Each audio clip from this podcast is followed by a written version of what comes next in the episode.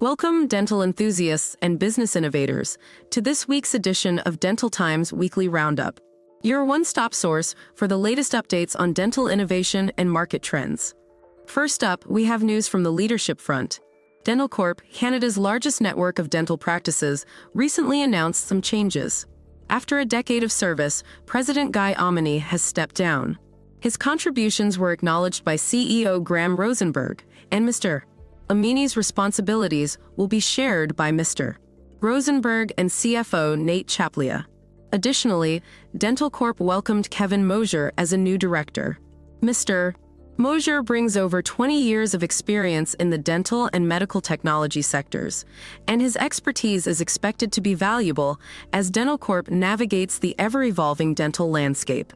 Now, let's shift gears and focus on innovation.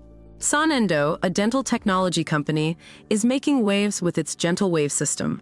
This revolutionary system aims to transform root canal therapy by utilizing a unique combination of sound waves, advanced fluids, and specialized solutions.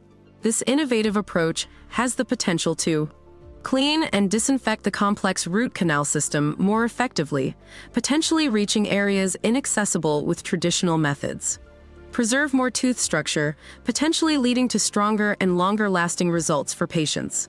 Reduce treatment time in many cases, making the experience potentially more comfortable.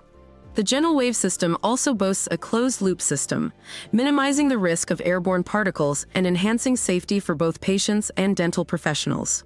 A special shout out to our sponsor, Dentainment, the leader in digital marketing excellence for dental practices.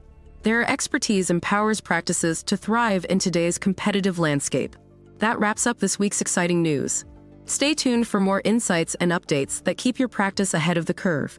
Until next time, keep smiling and innovating.